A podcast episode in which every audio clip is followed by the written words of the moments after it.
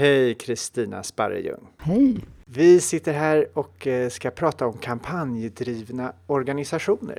Och eh, som biträdande generalsekreterare och snart generalsekreterare till hösten så har du jobbat jättelänge på Hjärt-Lungfonden. Ja, det har varit en lång tid men det har också varit en ganska stor resa internt. Vi har förändrat en del under tiden så det har hänt mycket. Och vad vi ska ju prata är ju om de här senaste nio åren då du tog över eh, som insamlings och marknadschef och lyften då från 50 miljoner till 270 miljoner insamlat och delat ut från 49 till nu 210 miljoner. Mm. Och vi kommer att prata om hur det där har skett och, och, hur ni jobbat på det där internt och vad du ser om framtiden och vad man kan tänka på. Men innan dess så skulle jag vilja ställa en fråga. Varför gör du det här? Varför går du upp på morgonen och gör, driver de här frågorna? Ja, det, det finns två skäl. Det ena är personligt skäl och det andra är faktiskt ett, ett engagemang. Så länge det finns över 1,4 miljoner i Sverige som, som har hjärtsjukdom, hjärt-kärlsjukdom på något sätt. Och faktiskt över en miljon som lider av någon typ av lungsjukdom så finns det ju massor kvar att göra. Och det är också Sveriges vanligaste dödsorsak, hjärt-kärlsjukdomarna.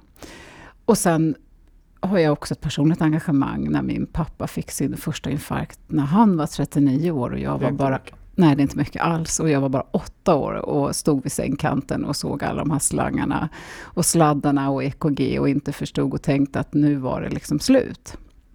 Eh, det blev inte så. Han dog i infarkt några år senare, ett antal år senare, men, men på tok för tidigt. Eh, och det kändes väldigt orättvist. Redan från början kändes det orättvist. Och sen var det också för honom och i familjen eh, lite tabu att prata om det här. Och det där har jäckat mig lite grann. Varför ska det vara det? Det berör så många människor. Som jag sa, 1,4 miljoner lider av en hjärt-kärlsjukdom. Det är på tok för många. Och det är Sveriges och världens vanligaste dödsorsak. Så det är liksom inte... Det finns mycket att göra och det är en angelägen fråga. Den, det driver mig. På många, på många sätt. Ja. På många sätt. Men om man återkommer lite till organisationen som sådan, så har jag varit där länge. Mm, jag har varit där sedan 96. Men det var någonting som hände där 2005? Ja, precis. 2004, 2005. Vi, eh, 2004 på hösten kan man säga att styrelsen beslutade sig för att bli en mycket mer tydlig insamlingsorganisation med fokus på att samla in pengar till forskning för hjärt-kärl och lungsjukdomar. Och innan dess, eh, fram till och med 2004 då, från 96, så var det en ganska så mixad uppgift och den var inte så tydlig. Vi jobbade både med prevention och vi, vi samlade in pengar till forskning och vi hade en del aktiviteter och projekt för patienter. Och det var väldigt... väldigt en rad olika aktiviteter. Rad olika aktiviteter, väldigt mixat. Det gav ju också en väldigt eh, spretig bild av vår verksamhet, både för oss själva men också utåt sett. Eh, och det där insåg också styrelsen att här måste man liksom straighta upp det här, få lite bättre styrning. Och då sökte man efter en ny generalsekreterare som blev Staffan Josefsson. Som då kom ifrån en mer affärsinriktad verksamhet med, med lång erfarenhet av forskningsfrågor. Eh, som tog sig an uppgiften och det får jag vara glada för, för att det har gått väldigt bra sedan dess. Eh, och han eh, förstod också att det här behövs ny, ny inriktning. Eh, och vi fick ju också en, en förändring i vår styrelseuppsättning, mycket mer affärsmässig och, och liksom inriktad styrelse på att nu skulle vi samla in pengar till den här livsviktiga forskningen som det faktiskt är. Så ni prioriterade en fråga där?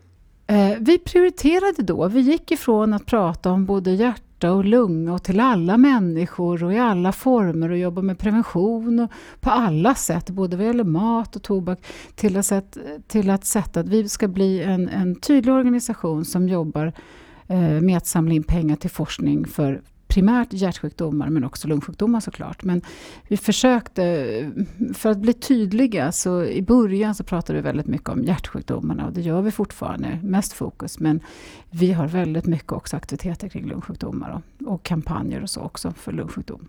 Så vissa grejer la ni ner och andra utvecklade ni vidare? Precis, vissa saker fick vi helt enkelt, vissa projekt och aktiviteter som, som eh, vi hade drivit under många år fick vi försöka hitta andra som kunde driva vidare. Eh, och ett sådant projekt är någonting som heter Hälsans stig som jag tror många den känner, igen. känner igen. Ja, precis. Eh, den startade vi och eh, den startade jag faktiskt eh, som projektledare för i Sverige. Det var ett väldigt spännande projekt, väldigt bra projekt är det ju också. Men i den nya inriktningen då att samla in pengar och bli en tydlig forskningsorganisation. Eh, så, så höll, höll det inte att driva den typen av aktivitet. Så vi lämnade över den till patientföreningen som har tagit det vidare. Väldigt bra lösning tycker jag. Och några andra projekt fick vi också lägga ner. Men vi hittade förvaltare eller nya som kunde förvalta några projekt och några la vi ner. Det blev konsekvensen. Så rensa och fokusera. Men hur jobbar ni då internt med att eh, om man drar ut de där siffrorna så blir det så 15-18 procent om året varje år? Ja, det som har hänt de senaste nio åren blir ju då om man tittar på resultaten 2005 till och med 2013 vilket är det resultat vi hade. Det, det är en 15, i snitt en 15% ökning av intäkterna över de nio åren varje år. Och när det gäller utdelningen då till forskning så har vi i snitt ökat 18 procent i genomsnitt till forskningen varje år. Vi, samlade, vi har gått ifrån en insamlingsnivå på 75 till 270 miljoner och vi delar ut från 49 till 210 miljoner. Så det är ganska kraftigt. Eh, det är kanske ett bevis på att det faktiskt går att eh, fokusera och att det går att göra den här förändringen. Och det är både en resa internt men också att profilera om sig externt. Och om man ser då på, ja, om vi börjar på internt, där, hur, hur gjorde ni om det? Mm. Eh, först hade vi en, en, intern analys och ett förarbete där vi såg ganska tydligt, eh, vi tittade på vem, vem är det faktiskt som ger till oss idag? Som och vad ger man för? Vad är det, hur ser det intresset ut? Och det var ju väldigt avgörande för den här fokuseringen, för det blev väldigt tydligt att givarna gav för att de ville, de ville se mer forskning. Eh, och när det blev väldigt tydligt, då var det svårt att motivera ökningar på andra områden, utan det var det området som givarna, vi, vi tar emot eh, gåvor från privata personer och lite från företag, men det är en ganska liten del trots allt av totalen. Eh, så att ska man då lyssna på dem som skänkte sina pengar och våra medlemmar så, så, vill de att vi ska fokusera, eller då att vi skulle fokusera på forskningen. Så det var en ganska naturlig koppling. Eh, vi började med analysen, ta reda på de här sakerna och också se vem är det faktiskt som, som ger till oss? Vem är liksom vår uppdragsgivare då på det sättet? Vem, vem ger? Vad vill de att vi ska utföra för de här pengarna? Vi är ju liksom ett verktyg i att hitta de bästa forskarna eh, som får anslag anslagen utifrån kvalitet och originalitet, att det verkligen ska komma ut någonting ur detta. Eh, och det jobbet gör ju vi. Vi samlar in och vi delar ut pengar till den bästa forskningen eh, utefter ett antal kriterier. Då. Så vi har en bedömningsgrupp, eh, vi har professorer som sitter som en bedömningskommitté och hjälper oss att, att plocka ut detta eh, ur alla ansökningar som kommer. Då ska man veta att det kommer ansökningar till oss på över en miljard varje år och vi kan tilldela då, som jag sa, 210. procent? Ja, inte ens det, utan det är faktiskt 17 procent. Alltså det, kommer, det kommer ansökningar på 1,3 miljarder, 1,2, 1,3. Så det brukar ligga sådär runt 17 procent eller någonting sånt. Men hur, eh, om man då tittar på internt, hur fick ni gruppen att eh, fungera på ett annat sätt? Ja, precis. Den här analysen gav ju att det var framförallt hjärta som var intressant och hjärtinfarkt och hjärta. Eh, målgruppen var äldre. Målgruppen som ger till oss är äldre. De är 65 plus och det är en ganska naturlig koppling för det är först när man drabbas av de här sjukdomarna och de inträder oftast, oftast, inte hos alla, men oftast när man kliver över 65-strecket så börjar det bli mer påtagligt eh, och kännbart. Och då blir det också så att man söker information och man vill veta och man vill bidra. Så att 65 plus. Eh, och att det är forskning vi ägnar oss åt. Det är primärt forskning. Så att med fokus på hjärta, 65 plus och forskning började vi tänka vad behöver vi då göra? Och då startade vi en kampanj. Två gånger om året skulle vi ha en uttalad kampanj kring hjärtinfarkt. Och det samlades vi kring. Eh, det var så mycket vi mäktade med när vi var en ganska liten organisation som samlade in 75 miljoner. så vi, gjorde, vi började där.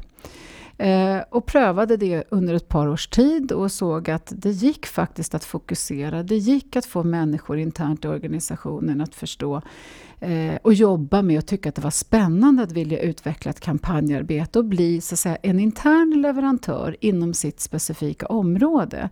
Så om jag jobbade med att skriva redaktionella texter så kunde jag göra det kring just hjärtinfarkt och, och liksom problematiken kring det och forskningen kring det. Så alla jobbade kring samma kampanj? Ja, precis. samma kampanj? I samma kampanj, kring samma kampanj. Det var det nya, det hade inte gjort förut? Inte på det samlade sättet, nej. Utan man hade jobbat i olika aktiviteter i olika projekt. Utan nu blir vi alla då en leverantör till det gemensamma intern leverantör och vi tog också hjälp av externa leverantörer för saker vi inte kunde göra själva. Fanns det motstånd i organisationen för att jobba så? Eh, nej, snarare nyfikenhet tror jag. Men det, det, tar ju alltid tid att ändra saker, att man ska hitta lite rätt och förstå eh, förstå att, eh, och titta, eh, hitta rätt och förstå att det nya sättet eh, är ett samlat sätt och att det är viktigt och nödvändigt.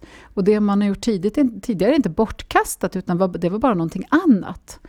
Eh, så att eh, det var en föränd- kulturer och förändringar av den här så att säga, dimensionen. Det, tar lite tid, men inte så väldigt lång tid ändå. Jag menar på något år så där så tror jag att de flesta var rätt inkörda i att det här är ganska bra att jobba på det här sättet. Mot en målgrupp?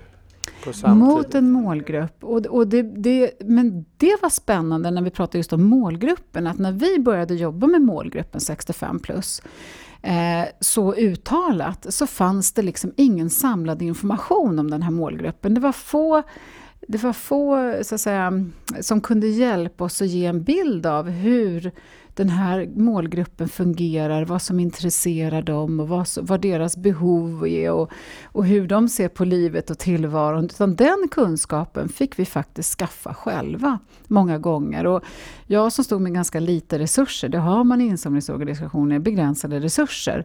Jag gjorde själv intervjuer och bad människor... Med folk över 65? Ja, ja, precis. Och bad våra givare komma in och sa att jag är i ett utvecklingsarbete och jag behöver förstå mera. Eh, skulle du vara intresserad av att komma och, och hjälpa mig, eh, komma till vårt kontor och sitta och prata med mig och jag ska visa ett antal insamlingsbrev och jag ska visa lite artiklar och jag ska visa en folder och så pratar vi runt det här. Eh, och, och, det där, alltid var folk väldigt positiva till att komma och bidra. Och, och, och det var givarna du tittade det på? Det var givarna jag tittade på, precis. Därför att det, det var ju mitt upp, min uppgift som, som insamlingschef att försöka öka insamlingen. Och, alla de och då måste man ju förstå vem det man pratar med, så att säga. Och alla de som var under 65, de fick inte vara med? Eh, alla får vara med, men när man riktar kommunikationen, det som man så att säga, betalar för eller det som man faktiskt aktivt eh, ska sända ut, eh, den måste på något sätt riktas åt någon målgrupp om man då inte har råd att prata med alla. Det önskar man ju alltid, att man ska ha råd att prata med alla när det gäller en viktig fråga. Och det har vi ju inte. Eh, och då var det viktigt att koncentrera sig. Då sa vi inte att vi inte skulle prata med någon annan, men vi sa att vi måste ha ett språk, vi måste ha en, ett textinnehåll, vi måste ha en möjlighet att läsa. Är man äldre så har man inte så bra syn. Vi hade haft ganska liten text. Det var viktigt att få upp textstorleken lite grann. Väldigt enkla sådana saker är också viktigt att titta på. Vad, vad tilltalar för bildspråk? Eh, hur snabb rörlighet ska det vara i en film? Det är en väldigt intressant fråga. Ska det vara mycket mycket zappande, mycket bildväxlingar. Det uppfattar man väldigt olika om man är lite äldre eller lite yngre. Och det har ju naturligtvis med, med, med vana att göra. Och inte så mycket digitala kanaler för tio år sedan. Inte så mycket digitala kanaler för tio år sedan, men vi började då jobba med rörlig bild i form av, i form av eh, små, eh, korta, bild, eh, korta film, filmsnuttar som vi sände framförallt på, på TV4 för att berätta om ämnet och att vi samlar in pengar till det här ämnet och att det är angeläget. För via TV då? Är... Via TV, precis. Så det var en viktig kanal. En del i den här fokuseringen var att vi bestämde oss för att jobba primärt, marknadsmässigt och primärt med tre kanaler. Vi jobbade med TV, vi jobbade med print, alltså tidningar och vi jobbade med insamlingsbrev eftersom vi är en insamlingsorganisation. Där började vi. Eh, några år senare så Eh, några år senare så adderade vi också att jobba med PR och redaktionellt, så att med PR och skriva egna artiklar om forskning och forskare och sådär. Eh, det kom ett par år senare, eh, därför att det var då vi hade resurserna för det. Eh, och sen har vi lagt på kanaler, så att nu har vi alla de vanliga alltså digitala kanaler, digitala medier och Facebook och en jättebra hemsida och så vidare. Så vi har lagt på lite fler kanaler ut efter hur mycket vi har mäktat med och hur stora vi har Hur ser det ut en vanlig dag på Hjärt-Lungfonden när man arbetar i en kampanjorganisation? Alla går omkring med med flaggor och hurrar? Och... Nej, det gör man. Man hurrar ibland. det måste man göra. Man måste hurra ibland när man gör bra saker. Eh, absolut. Eh, min dag är ganska olik. Alltså den är väldigt växlande. Jag, jag tänkte på det så sent som bara igår kväll. Att, men vad, vad spännande att dels få sitta ena dagen och delta i ett ganska avancerat forskningsmöte och försöka förstå ett område. Vad är liksom är på gång och hur fungerar den här världen? kring forskning och forskare och vad är det som Eh, vad är det de har för behov? Så att säga. Det är också en viktig gruppering, en viktig intressegrupp för oss att förstå forskningen. Vi, vi är ju delvis också vi servar ju dem. Det är vår, vi, vi ger ju dem någonting, vi servar ju dem. Men vi behöver ju dem för att förklara för våra givare, vad ska det här bli? Vad ska det leda till? Så det är en jätteviktig eh, part för oss, forskarna i sig. Och då gäller det att förstå dem. Till att å andra sidan man sitter kanske i ett möte med en enskild givare eller någon som har velat uttrycka någon, eller en person som ringer och har en synpunkt på eh, på någonting vi har gjort eller sagt eller bara faktiskt vill prata om sig själv och sin sjukdom. Så att det kan vara väldigt olika. Eller så sitter vi i ett utvecklingsarbete. Det är ju väldigt vanligt att vi tittar på hur jobbar vi? Vad kan vi göra? Vad kan vi förbättra? Eh, vad kan vi göra annorlunda, tydligare, Eh, enklare? Jobbar vi också med dem på, på, det sätt som, som våra givare och medlemmar vill? Är vi tillgängliga? eh, för dem. Det måste vi vara. Så det, finns, det är en väldigt mixad dag. Men hur ser det ut? Jobbar man så en månad i taget med en kampanj och så går alla in med det så börjar man och slutar och så jobbar man gruppvis avrapporteringar och bilder på väggarna? Och... Faktiskt så är det lite så. Vi har ju sex kampanjer. Vi, har, vi byter tema. Så vi, som jag sa i början på den här tioårsresan så jobbade vi med hjärtinfarkt och så la vi på temat barnhjärta barnhjärtan och så har vi jobbat med kvinnohjärtan hjärta och hjärtstopp och stroke och nu diabetes är nytt i år. Så, och KOL också har vi jobbat med. Så varje år innehåller nu sex kampanjer. Och, det betyder, och några kommer tillbaka? Eh, ja, vi repeterar kampanjen ett antal år. Eh, vi har precis faktiskt i år bytt ut en kampanj och tagit in en ny. I den månaden är vi just nu. Just nu pratar vi kring diabetes och det är ett nytt ämne för oss att jobba kampanjmässigt med. Ämnet som sådant är inte nytt, men kampanjmässigt, alltså publikt kampanjmässigt med. Vi har sex kampanjer per år, så varje kampanj är två månader lång och det betyder att vi ligger i, en, eh, i olika faser för olika kampanjer. När man avslutar en, dagen efter så rullar man upp nästa Eh, med all dess innehåll. Och då är det allt ifrån att vi börjar med eh, att samla forskarna, några av våra forskare inom ett område och, och briefar av dem. Vad är, vad är utmaningarna inom ert specifika område? Till exempel diabetes. Vad är utmaningarna? Vad är, problemställningen ut? Det underlaget är ett internt underlag som vi sen tar och diskuterar. Kan vi driva en kampanj kring det här temat? Och kan vi det, Eh, bestämmer oss för det, då börjar vi också borra i vad är huvudbudskapen? Målgruppen är alltid 65 plus, det vet vi ju. Vad är huvudbudskapen eh, som vi måste jobba med? Vad är frågeställningen? Vilken forskning har vi idag knuten till den här typen av, av område? Det tittar vi också på. Vilken kan vara talesper medicinsk talesperson för, för den här frågan? Det letar vi också efter en av våra forskare då som, kan, som kan vara det. Vi börjar där. Sen kopplar vi på alla interna och externa kanaler. Vi kopplar på, hur ska det, vi kopplar på webben, vi kopplar på de digitala andra kanalerna, Facebook och Twitter. Vi kopplar på eh, re reklammarknadsdelen, så att säga. Hur ska det här föras ut i film, i annons? Hur ska det se ut på våra insamlingsbrev? Och allt det här ska ju hänga ihop i enhetligt budskap, så att allting kopplas ihop.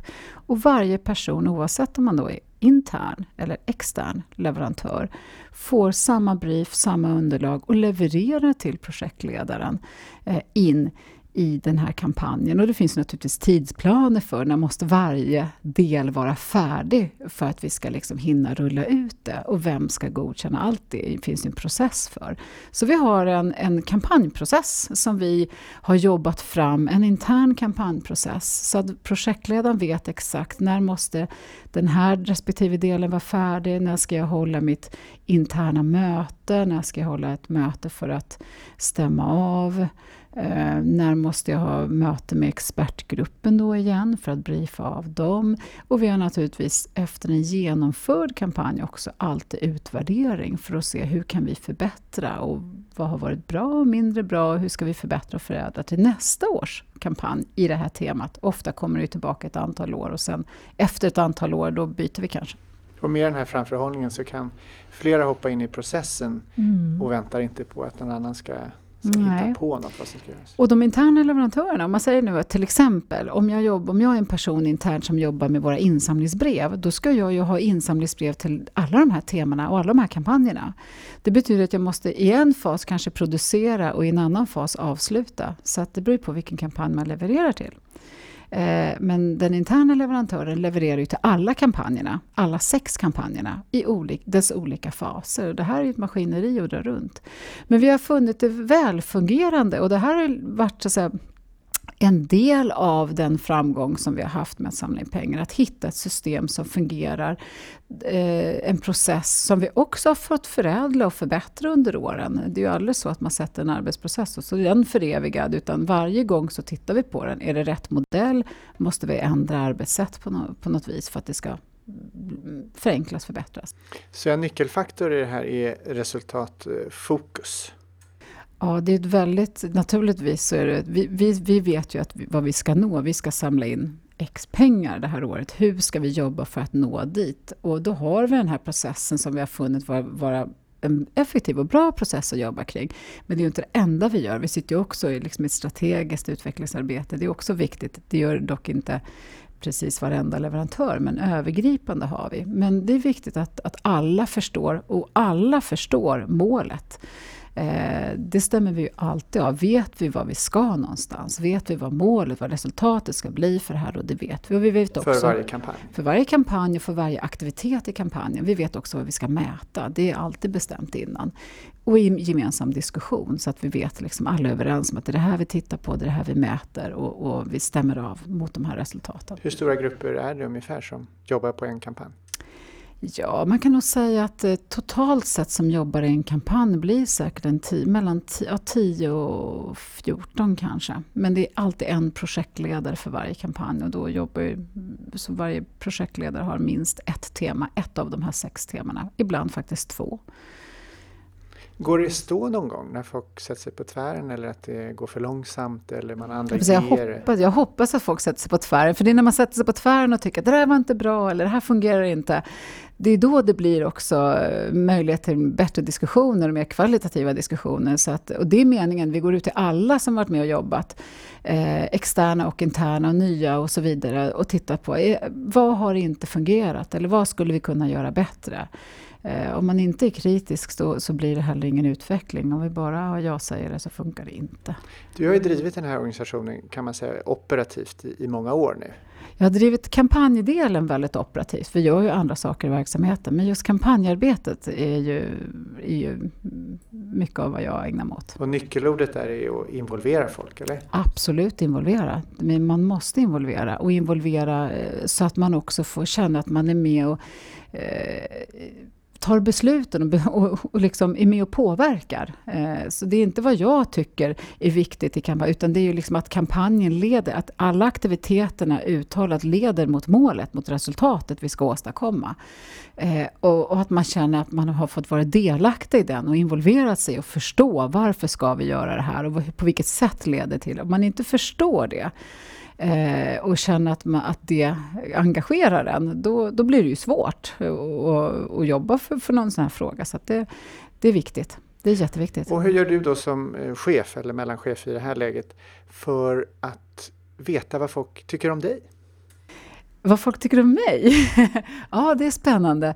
Eh, min egen avdelning brukar, jag brukar faktiskt ha eh, utvärdering med min, eller min avdelning får utvärdera mig eh, varje år, ett par gånger om året och tala om, och tillsammans, utan mig närvarande, diskutera vad, vad de tycker är bra med mig eller vad jag är bra på, vad jag då är mindre bra på, vad jag kan eh, utveckla, förbättra och vad jag kanske helt enkelt bara ska ta bort eller inte göra alls.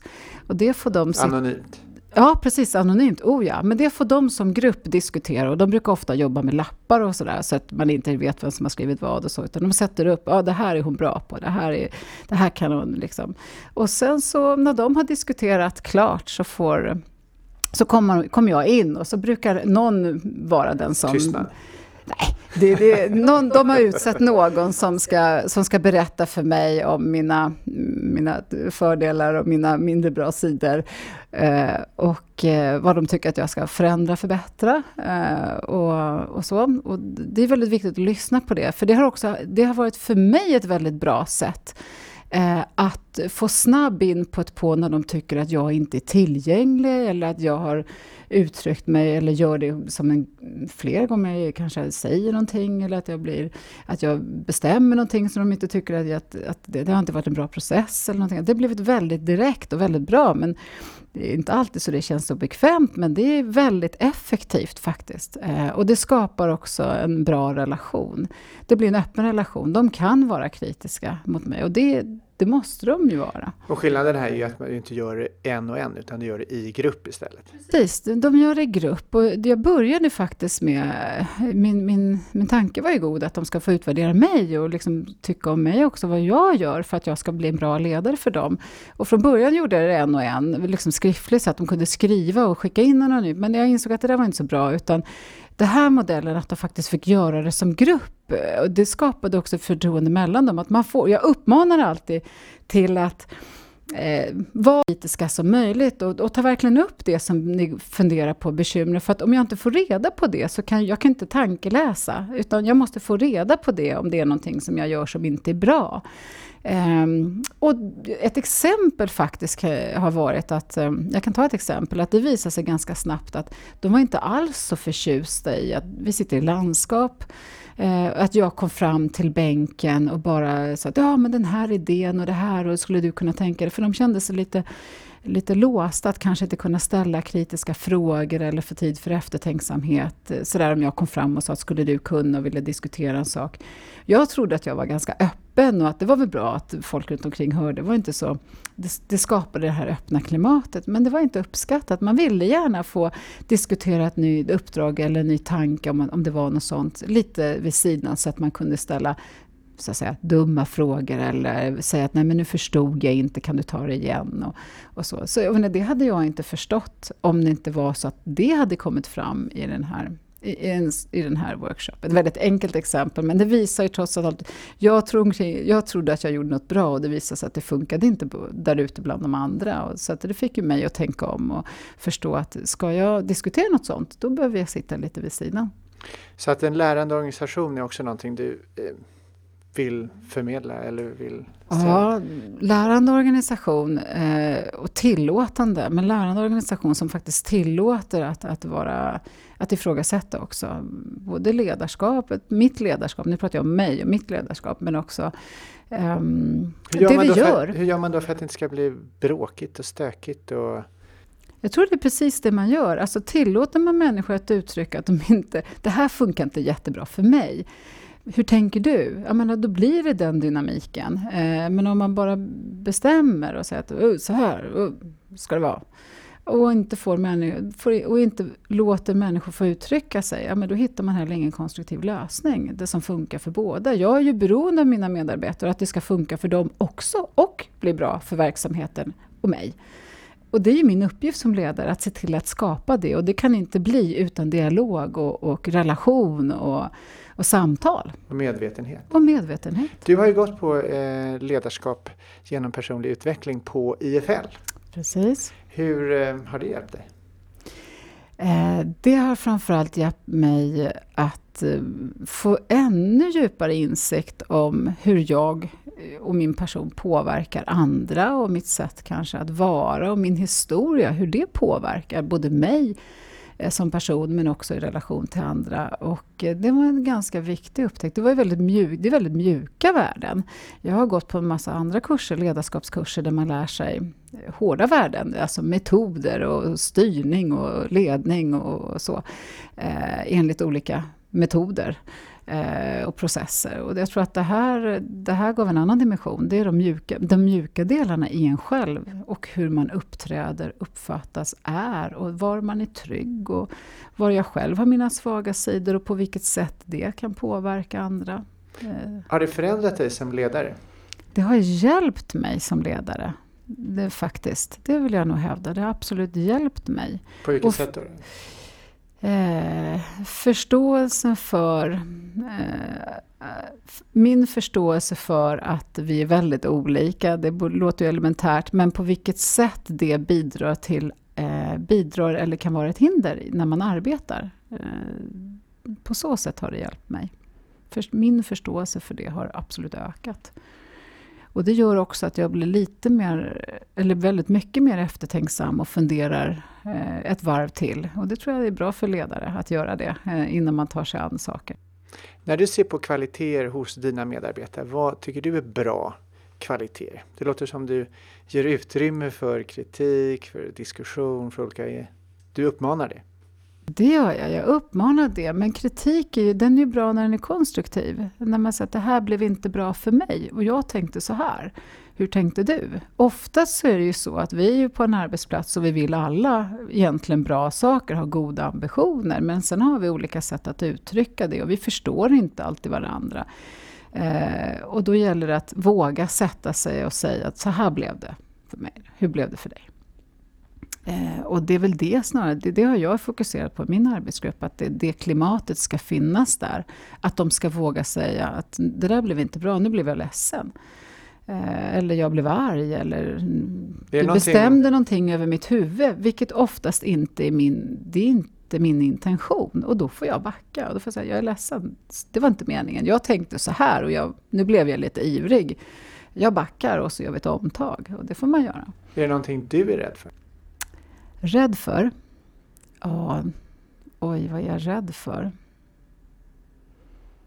Men det är väl alltid som ledare så att man är rädd för att kanske inte räcka till. Det är som att, det är som, det är som att vara förälder. Man är väl rädd för att inte räcka till. Eh, och kanske inte vara den där bra föräldern eller bra ledaren som man vill vara såklart. Det är väl någonting att vara rädd för.